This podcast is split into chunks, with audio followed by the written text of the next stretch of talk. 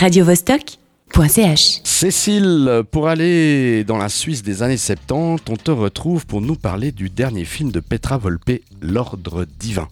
Et oui, faites Snows, je suis allée voir l'avant-première du film L'Ordre Divin, et quel film ! deux cent cinquante mille entrées rien qu'en Suisse alémanique, deux quartz pour le meilleur scénario et la meilleure interprétation féminine pour l'actrice principale, ainsi que deux récompenses au Tribeca Film Festival de New York. C'est l'histoire de Nora, épouse et maman de deux garçons au tout début des années soixante-dix. Cette femme au foyer se lasse de nettoyer les chaussettes et faire la boniche dans son petit village de Suisse alémanique. Elle rêve de travailler dans une agence de voyage, mais difficile de se faire entendre sa voix. Hans, son mari, est en contre. Et elle ne peut rien faire sans son consentement. Eh oui, c'est la loi Nora.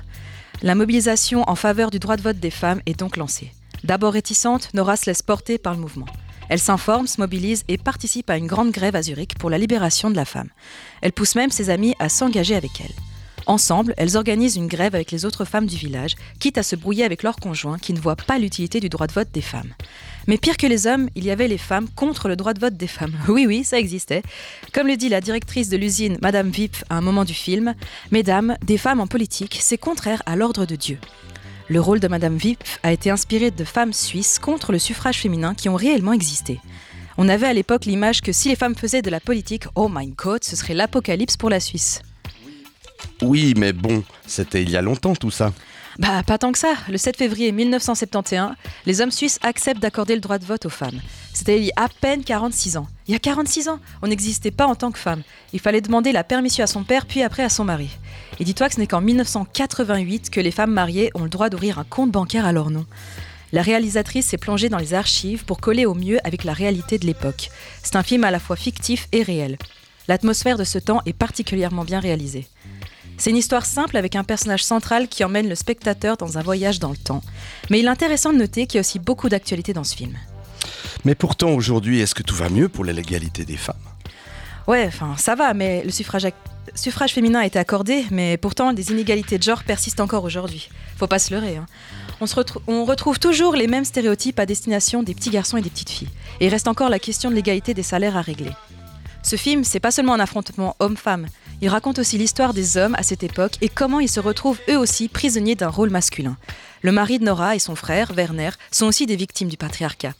On dit encore aujourd'hui aux femmes « Ouais, mais vous ne pouvez pas tout avoir, avoir les amis, la famille et le travail, il faut choisir. » Ouais, mais les hommes non plus ne peuvent pas tout avoir. Ils doivent aller travailler et s'ils préfèrent devenir hommes au foyer, ils sont ridiculisés. Petra Volpe montre dans ce film que si on souhaite vaincre les inégalités, il faut lutter ensemble et pas l'un contre l'autre. L'Ordre Divin trouve un équilibre parfait entre rire et peine, avec beaucoup de rebondissements. On s'attache énormément aux personnages. À Nora, bien sûr, mais j'ai surtout eu un gros coup de cœur pour la première femme à s'engager dans la lutte avec Nora, la vieille Froni, une ancienne patronne de bistrot qui a un sacré caractère. Honnêtement, je pense que ce film marquera à jamais à sa manière le cinéma suisse. Il évite tous les pièges dans lesquels il aurait pu tomber. L'Ordre Divin, c'est un hommage à toutes les personnes qui se sont battues pour l'égalité des droits politiques et toutes celles et ceux qui s'engagent aujourd'hui pour la démocratie et l'égalité des sexes. En tant que femme, mère, sœur ou même tante, il faut faire passer le message que voter, c'est important. Même voter blanc si tu veux, mais prendre le temps de donner son avis politique. On s'est battu des années pour avoir ça et des femmes luttent encore dans le monde à ce jour pour avoir ce droit. Alors votons. En tout cas, je vous incite à voir ce film de toute urgence et de préférence en version originale sous-titrée français. Ce film, c'est vraiment une merveille. Radio Vostok point c h